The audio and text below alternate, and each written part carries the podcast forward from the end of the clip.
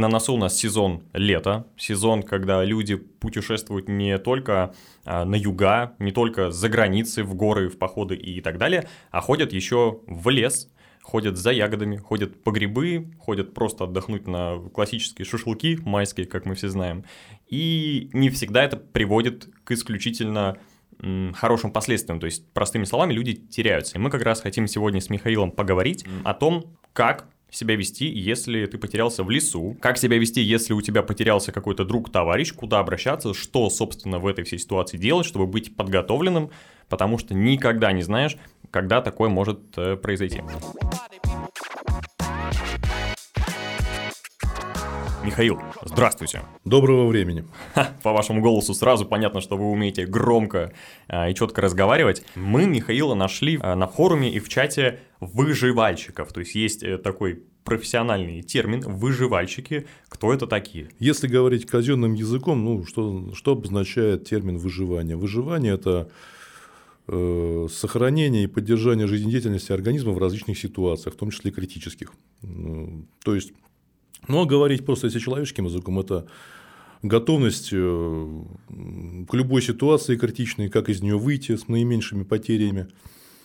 Ну и, соответственно, и самому не пропасть, и заодно еще и других сапы повести, если вдруг такая ситуация сложится.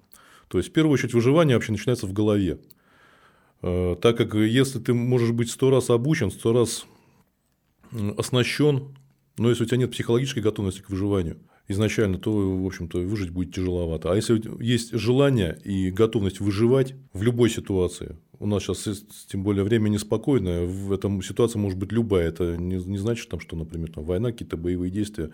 Выживать можно, например, вот случилось на ваших глазах автокатастрофа, не дай бог. Или какой-то несчастный случай произошел.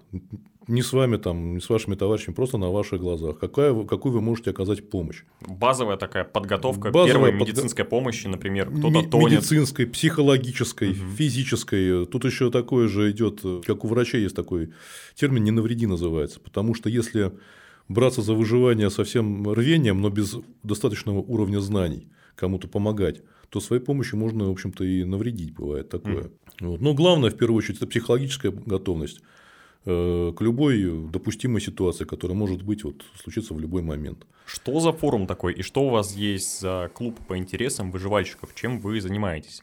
То есть вы сами обладаете навыками, что делать в лесу, что делать, если встретил змею и так далее, и так далее. И вы устраиваете какие-то турниры между собой, или это сугубо теоретический обмен знаниями?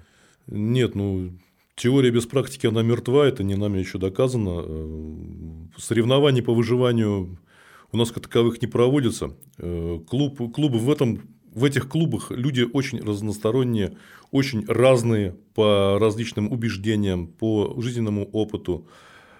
Э, ну, достаточно такое движение, оно не сильно публичное, потому что даже есть такое пословица, настоящий выживальщик – это параноик. Да. Особенно в Петербурге зимой, когда сосули летят. Да, да, нужно да. Э, идти смотреть вниз, чтобы не подскользнуться, и смотреть вверх, чтобы сосуля не упала, и вот эту траекторию выстраивать. Ну, сосуля – это вообще отдельная история, а так вообще вот каждый выживальщик – это, в принципе, параноик. А параноик – это человек, который к известности и к публичности не стремится. Ну, мы мало отсвечиваем в медиапространстве, хотя, конечно, сейчас уже вот э, с развитием интернета, с э, Ютубом там масса есть роликов, масса есть э, каналов, посвященных выживанию, масса есть передач, конечно, но в целом у нас э, сообщество такое достаточно закрытое. Но туда может прийти, конечно, каждый. Угу. Рады всем. Насчет выживания. Есть такой поисковый отряд Лиза Алерт. О нем стало известно примерно с 2010 года. Он тогда и появился, когда случилась ситуация с пропавшей девочкой и ее тетей. И, собственно, сейчас есть грубо говоря, благотворительный отряд, который состоит из волонтеров и помогает искать пропавших людей, которые пропали где-то на дачах, на охоте, в лесу, по грибы и так далее, и вы как раз являетесь волонтером этого отряда. Да, вот с недавнего времени как раз э, решили с ребятами наладить сотрудничество. Я с ними до этого был не знаком, вот до, до этого года, но с этого года решили, наша организация решила с ними тоже сотрудничество наладить. Но не организация наша, наша группа, скажем так. Ребята очень грамотные, очень подготовленные, с большим опытом. Люди туда приходят тоже совершенно разные. но делают полезное дело.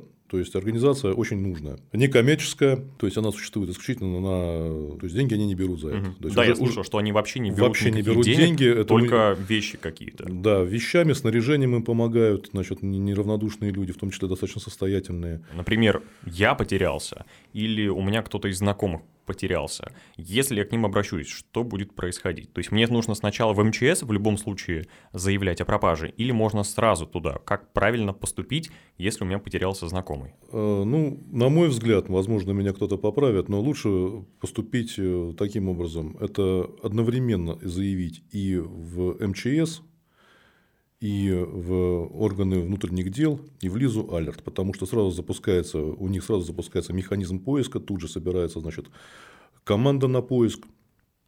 Э, То есть сра- сразу начинается раскручиваться маховик этот работы. Смотря где вы потерялись тоже. Есть, если потерялись в лесу, значит, один алгоритм работы у них. Если в городе, значит, другой. Но у них уже все точно до автоматизма. Люди опытные этим делом занимаются. То есть, э, да, стоит к ним, конечно, обратиться. Если вы уверены, что человек потерялся, Потому что э, если, например, вы знаете, что человек, ну, например, там, может загулять, он не пришел там домой в назначенное время, и через полчаса его нету, ну, это не, это не повод его сразу, значит, поднимать Лизу Алерт. А если вот, например, он не пришел ночью уже домой ночевать, тогда да, есть смысл обратиться. Потому что в основном даже э, у них вызовы все в основном, сборы всех команд у них в основном происходят по ночам, в вечернее время. То есть человек не пришел домой, вот уже 9 часов его нету, 10-11 человека нету, за ним такого раньше не наблюдалось, что-то с ним случилось. Все запускается, значит, э, Лиза Алерт. Ну, что особенно вот мне, лично мне импонирует в их движении, то, что э, у них задача исключительно поиск людей. То есть они не разделяют людей там по ну, идеологическим каким-то там э, соображениям по Как врачи. там нет разногласий. Там не важно, кто ты. Если человек потерялся, и внутри организации тоже, там не обсуждается политика. А сейчас вы знаете, тем более в соответствии с современными вот сейчас событиями, то есть общество вообще как бы достаточно расколотое получилось. Там этого нету. Там как раз люди объединены идеей. Сейчас начинается летний сезон, и давайте поговорим о том, какие правила безопасности должен соблюдать каждый человек, который отправляется на природу. Мы сейчас не будем говорить о правилах этикета, о том, где можно, где нельзя разводить костры, убирать за собой мусор и так далее. Мы поговорим про безопасность. Например, давайте первый пункт, как банально не потеряться в лесу, если я там оказался один или втроем. Зачем нужно следить? И, может быть, как-то к этому нужно быть заранее готовым. Насколько мне известно, ни один человек, который собирался в лес идти, он не собирался там потеряться. Вот ни одного такого я лично не знаю, который шел человек специально, я иду потеряться в лес. Разве что конкретно член клуба выживальщиков Ну да, как бы если он себе ставит такую задачу уехать куда-нибудь с завязанными глазами в багажнике машины, грубо говоря, чтобы где-нибудь там выгрузили, он добирался до дома. Кстати, неплохая идея, надо стоит, наверное, подкинуть ребятам в плане задач по выживанию. Игра такая, челлендж. Игра, да. как да, у да. голубя. У Квест. же есть э, такой алгоритм, проверяли, что голубь, если его отвести даже за тысячу километров, он все равно вернется. Да. Вот. Ну ладно, давайте про людей. Э, Про людей, значит, ни один не собирался там потеряться. То есть, это как вот на рыбалку мужики, когда собираются, ну, никто не собирается там утонуть. Но случаи бывают разные. Поэтому, конечно, подготовка к выходу, она начинается еще, когда за порог еще не вышел. В первую очередь, это что надо с собой брать и как одеваться. Вот. Тут уже идет вопрос обуви. У нас сейчас начинается вот сезон. Это у нас начнутся значит, в наших ленинградских лесах змеи. Сразу на это подчеркиваю.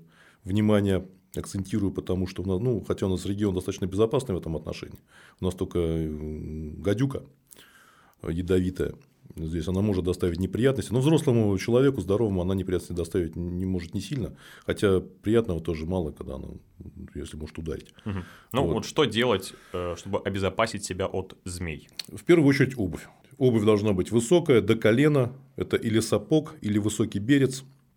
Ну, вот я, например, уже в два десятка лет в кирзачах хожу по лесу. По, по Карелии я рассекаю в кирзачах, и, в общем-то, проблем нет никаких. Ни разу дискомфорта никакого-то не доставляло мне это. Но это лично мое мнение, это лично мой опыт. Как бы я его никого не навязываю, просто о нем говорю. Каждый, каждый исходит из своих требований. В первую очередь, обувь должна быть высокая. Потому что сама по себе, сама змея, она на человека не нападает. Она не будет за ним ползти, его выслеживать, чтобы его там укусить и прочее. Змеи, они слышат человека гораздо раньше, чем он их может увидеть. Единственное, что есть момент, когда она может греться на солнышке, например, на нее можно тупо наступить, просто ее не заметив, потому что они очень хорошо сливаются с местностью, они, у них камуфляж просто великолепный, вот, и на них можно банально тупо наступить, тогда да, она ударит. Или если находиться рядом там, с тем местом, где у них кладка, кладка яиц, тогда да, тоже она может ударить. Ну, рассказывать про то, что избегать таких мест, где находятся змеи, это нереально, потому что они везде угу. могут быть. Вот. Единственное, что, например, вот змеи очень любят э, вересковые пустоши, вот они, их у нас полно, особенно на севере Ленинградской области, где много вереска и мало деревьев. Вот вереск это для них это, это их дом родной. Вот. А так можно банально идти даже в парке каком-нибудь, в лесопарке по тропинке, по лесной. Ну, не, конечно, не по дороге, по асфальтовой, это вряд ли. А по лесной тропинке можно идти, наступить на змею. Или хотя бы даже ее увидеть. Это вообще запросто. Например, вот я иду в поход с друзьями, я не собираюсь там, возможно, жить неделю, но, возможно, мы берем с собой палатку, например, переночевать одну ночь, романтично там посидеть с гитарами, как вот все любят. Что обязательно должно быть в рюкзаке человека, который отправляется в такое небольшое путешествие? Так, ну, во-первых, одежда. Э, желательно, ну, даже не желательно, а крайне рекомендуемо, эта одежда должна быть яркая. Никаких камуфляжей. Это на самом деле меня всегда удивляет, потому что ну, я понимаю, почему камуфляж а, используется военными и охотниками, потому что нужна маскировка от противника или там от своей добычи. Но почему люди, которые идут собирать грибы, надевают камуфляж, я никогда не понимал, потому что это самая плохая идея, если вы потеряетесь. Ну, то есть от кого вы прячетесь? От грибов? Именно так. Ну, дело все в том, здесь еще сложился стереотип такой советских времен, потому что считается, что ну, военная одежда она самая прочная, самая практичная, угу. самая удобная вот для таких именно выходов. А военная одежда, как правило, какого цвета? Защитного. Вот. Сейчас есть масса, в общем-то, моделей одежды, которые и прочные, и практичные, и в то же время заметные. Но если уж так сильно хочется одеть э, камуфляжную форму, если там к ней душа лежит, например, вот у меня к ней лежит душа, потому что я достаточно большое время провел в рядах вооруженных сил. Вот. Но это так, отступление. Сигнальный жилет на себя можно одеть. Одели камуфляж на здоровье, ради бога, ту же самую горку там или камуфляж или что угодно. Сигнальный жилет. Но если потерялись, его можно достать и надеть на себя. Да. Если даже он может лежать в укладке, вот в рюкзаке. Если понятно, что вы потеряли ориентировку, да, его надо одевать на себя. Это первое. Второе. Изучить местность туда, куда вы направляетесь. По карте сейчас. Яндекс карты, Google карты, Викимапия, что угодно. Например, сделать предзагрузку офлайн карт. Совершенно верно. Э, зарядить телефон, изучить местность, где она находится, где вы будете относительно города, относительно дорог, относительно Э, населенных пунктов, где вы будете находиться. Не каждый, наверное, возьмет в лес компас, хотя желательно было бы, чтобы его просто брал каждый. На самом деле. В идеале, в идеале это хорошо, если каждый может э, работать с компасом, работать с картой, ориентироваться по местности, знать стороны света, знать, в какой стороне дом. Это было бы идеально, потеряшек бы было намного меньше. Но это идеала, к сожалению, не существует. Средства для разведения огня – это обязательно. Это две-три зажигалки, они вообще не помешают никак. Спички охотничьи, вот их в магазинах полно продается. Да даже и обычные сойдут, вот в пластиковых пакетиках положить. Или вот наверняка с, со времен пандемии у, у кого-то остались залежи дома перчаток этих вот медицинских. Вот туда вот коробок спичек завязываете, все, проблема решена. Вот, две-три зажигалки перед выходом, перед выходом из, из дома желательно проверить, даже не желательно, обязательно проверить их работоспособность, чтобы там был газ или бензин, чтобы они работали. Фонарик налобный, нож, любой хороший нож, не обязательно там каких-то там брендовых марок. Лучше плохой нож, чем никакого. Нож, говорят, вообще это главное, главный гаджет туриста. Если идешь за грибами, то проблема с ножом уже решена априори, потому что нож, грибы, в общем-то, понятно все. Аптечка какая-никакая должна быть обязательно, потому что случаи разные бывают. Ну, зуб, например, прихватило, не дай бог, там, или живот, что-то. Должна быть аптечка, минимум аптечки, хотя бы необходимый минимум. Медикаментов, бинты, в общем, такие вещи должны быть. Я бы еще от себя порекомендовал, я когда ходил в поход в горный, я брал с собой одноразовые, ну хотя на самом деле их можно ну, несколько раз использовать, тонкие изотермические одеяла. Да. Они используются часто, вот в фильмах видно, когда врачи скорой помощи или спасатели накрывают ну, каких-то людей, которых спасли, они максимально тонкие, наверное, тоньше, тоньше, чем человеческий волос, но они отлично и сохраняют ваше тепло, но они также выполняют функцию, наоборот, изоляции от солнечного света. Да, это спас одеяло называются, они двухцветные, они с одной стороны их пленка золотистая, с другой серебристая. Они стоят очень дешево, там в районе 200 рублей, ничего не весят, я вот от себя рекомендую. Абсолютно полезная вещь, абсолютно полезная вещь, да, это стоит того, это того стоит, чтобы оно лежало в укладке,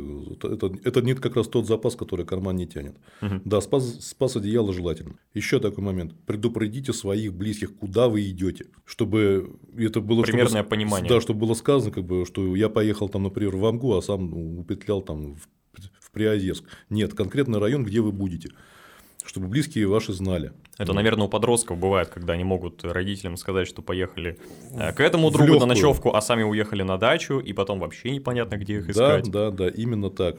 Чтобы э, близкие люди, родители, друзья, если родителям там стесняетесь, например, сказать, или там у вас какие-то есть.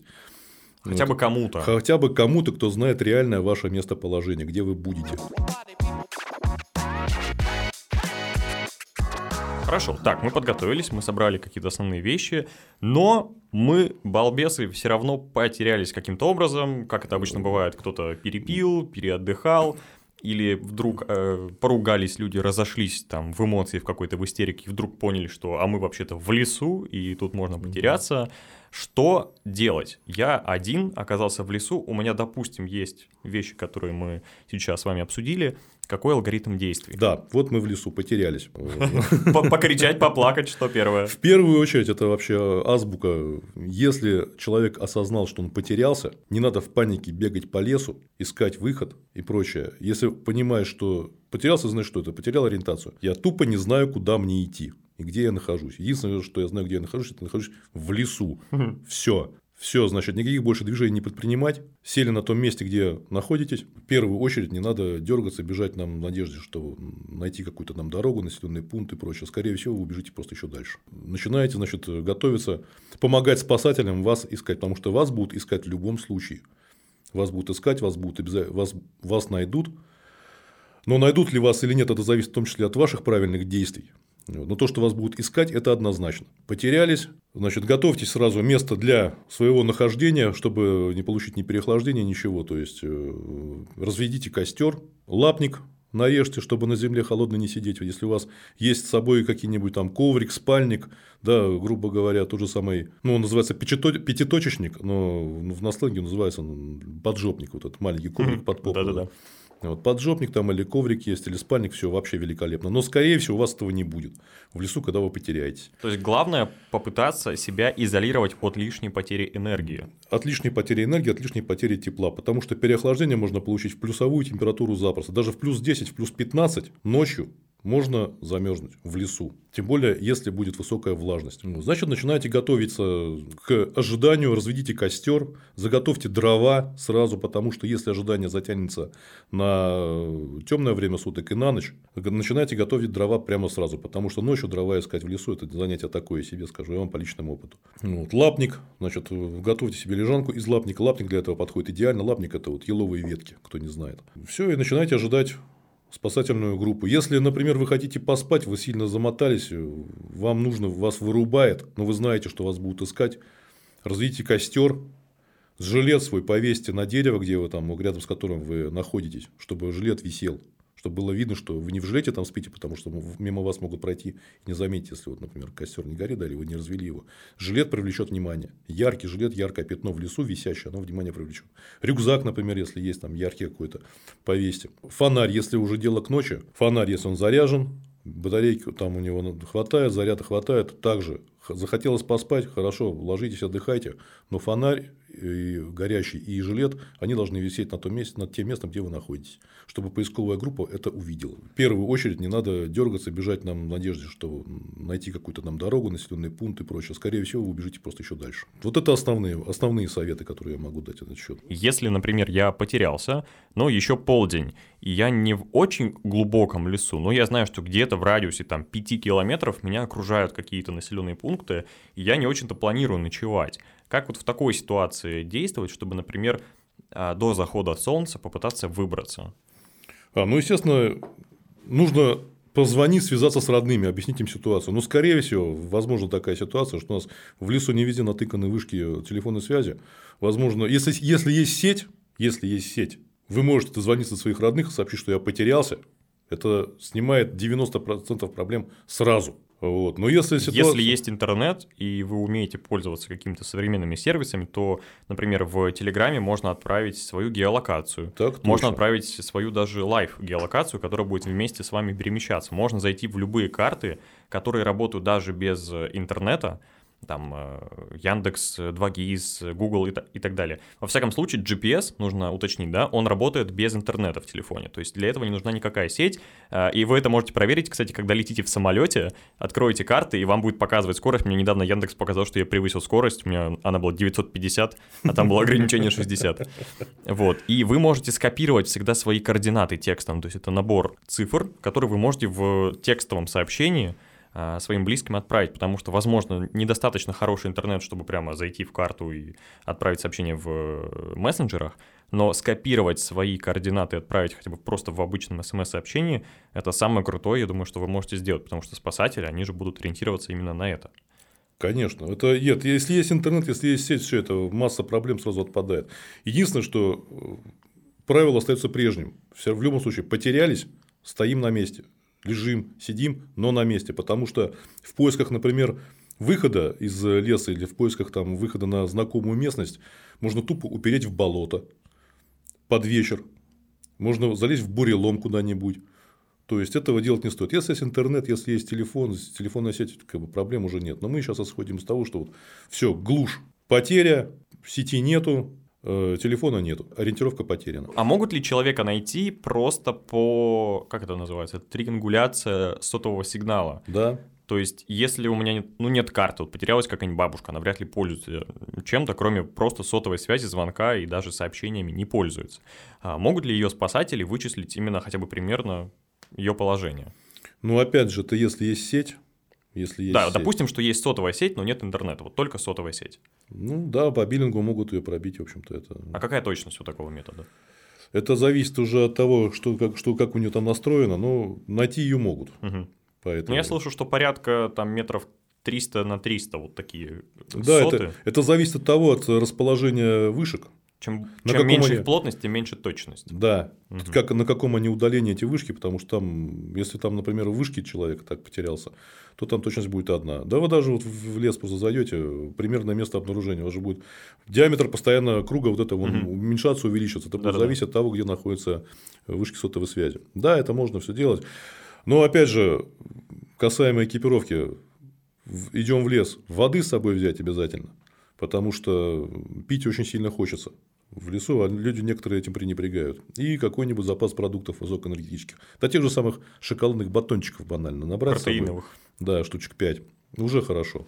Какие вы знаете, может быть, используете современные а, гаджеты именно для поиска людей или какие можно посоветовать? Например, вот мы заговорили о воде, и понятно, что с собой там на 5 дней вперед выживания нельзя взять воды, никто это не готовит, и это очень тяжело таскать. Но есть э, такие устройства, как очистители. Знаете про такие? Где Конечно. какой-то уголек кидается? Вот давайте поговорим. Конечно, знаю, но сам лично я ими не пользуюсь. Ага. Э, я пользуюсь котелком. Потому и... что пресной воды у нас много, но понятно, что она не всегда чистая. Да, я пользуюсь котелком банально и костром. Вот, или, или горелкой. Вот 2-3 минуты ее надо кипятить обязательно чтобы все, все микроорганизмы дать ей отстояться после того, как она прокипятилась, чтобы весь осадок на дно опустился, или профильтровать, его можно, в принципе, пить. Уже от обезвоживания уже не умрешь, потому что от голода, от голода умереть гораздо сложнее, чем от обезвоживания. Если нет воды, это все. Это, это очень плохо. Потому что без, без еды человек может несколько дней прожить. Неделю прожить может. Две. Вот. А без воды уже 3-4 дня уже обезвоживание организма начинается. Это, Здесь это как раз правильно контролировать нужно свою одежду, потому что многие, вот, например, боятся замерзнуть, но наоборот очень сильно потеют. И, соответственно, от этого из-за этого выделяется очень много влаги, и человек обезвоживается. То есть тут нужно прям уметь, ну, пытаться, да, в такой экстренной ситуации думать о водных э, балансах.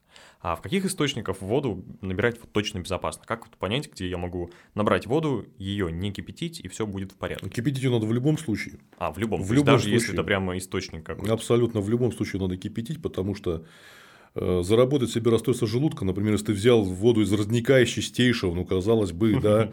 Или устроить новую мировую пандемию. Да, вот ты взял вот просто из, вот родник, вот он, он чистый.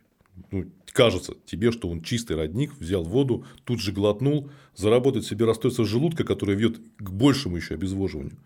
И вообще к потере сил и к упадку силы, э, к ослаблению организма. Можно запросто. Поэтому любая вода, она кипятится. Как бы пить не хотелось бы сильно, обязательно воду нужно кипятить. Конечно, если она взята из озера или с какой-нибудь там лужи болотной, это одно. Э, если она там взята из речки, из ручья из родника это другое, но вода все равно должна кипятиться. Есть способы добывания воды из воздуха. Это не шутка, это серьезно. Угу. Через конденсацию. Да, с помощью конденсации э, добыча воды из воздуха это натягивается пленочка над ямой. Вот. В яму кладется котелок, пленка, на пленку кладется камень. Ну, это все, кому интересно, это все есть в интернете. Угу. Вот, э, Или дождевую воду собирать, например. Дождев... Если дождь идет, вообще великолепно, но все равно даже дождевую воду тоже нужно кипятить, потому что дождевая вода, она бывает даже более вредная, угу. чем вода из земли, потому что неизвестно над каким предприятием, неизвестно над какой местностью это облако пролетало, и какую она, какие она химические соединения в себя выбрала дождевое облако. Поэтому любая вода кипятится, если не хотите получить расстройство желудка. Кстати, давайте поговорим про еду. Ведь у человека она может кончиться рано или поздно, сколько бы батончиков мы не приготовили, ну, если тебя долго ищут. Что можно есть, а что нельзя? Потому что с голодухи, наверное, хочется съесть вот эти ягоды, вот эти, но, например, от какой-нибудь волчьей ягоды можно погибнуть быстрее, чем от обезвоживания. Что нельзя делать, а что нужно? Это, да, это момент такой очень, э, на самом деле, серьезный, потому что в поисках, да даже пить банально захочется человек, он может нахватить каких-нибудь ягод какого-нибудь куста ближайшего. Процентов 80 из 100 эти ягоды будут несъедобны. Э, ну, смертельное отравление у нас в нашем регионе ягодами можно получить. Э, вороний глаз, если ягоду съесть, они такие, казалось бы, крупные, черные, но могут привести к печальным последствиям. Как с грибами. Если гриб э, неизвестен, то его не берешь. То есть это вот такой закон первейший. То же самое и в лесу. Если ягода неизвестна, то трогать ее не надо. Но у нас и так достаточно в лесах в наших э, ягод известны, которые известны всем. Это черника, брусника, то есть ее ну, ничем не перепутаешь. Брусника, голубика, у нас водяника есть ягода, морожка, костяника, княженика. У нас ягод полно здесь очень вкусных. А можно на этих ягодах сколько-то прожить? Или это скорее такая подпитка? Потому Продер... что я, я никогда не пытался выживать на ягодах. Ну, лучше и не стоит, наверное. Но продержаться, да, некоторое время можно. Но ягоды, они дают не калории в основном, хотя там есть сахар присутствует. Вот в сладких ягодах, например, в морожке той же самой. Вот, там присутствует сахар в определенном виде, но это больше вода, это больше угу. воду получаешь, воду, витамины. А так больше ну, зайцев ловить на петлю там тоже это такое. Я, думаю, я все-таки надеюсь, что уже к этому времени человек, когда дойдет до такого состояния, что ему нужно будет ловить зайца, там придумать какие-то ловушки, к этому времени его уже найдут, если он все правильно сделает. А правильно сделает, это я уже сказал. Остановились, успокоились, не паникуем, ждем помощи слушаем лес, потому что поисковая группа будет идти, как это называется, работать на голос. То есть она будет звать. Как правильно кричать? Вот АУ самое классическое или уже что-то новое придумали, не надо более ничего, не, не надо ничего нового, АУ достаточно вполне нормальный крик. Главное, чтобы было слышно. Но не сорвать связки в первую секунду же. Да. Желательно. Самому кричать не надо. Если ты ничего не слышишь, тишина. Вот. Конечно, когда понял, что ты потерялся, и покричать АУ, в общем-то, полезно для здоровья. Вдруг рядом кто-то из туристов ходит, может, там буквально до дороги 100 метров там люди ходят, или это какой-нибудь поляны с пикником там 100 метров. И э, на удачу. Покричать, да, можно на удачу. Кстати, почему такой вот момент тоже в поисковых группах не пользуются мегафонами? Потому что мегафоном можно до человека докричаться, а он обратно ответить не сможет. Он не докричится, у него-то мегафона нету.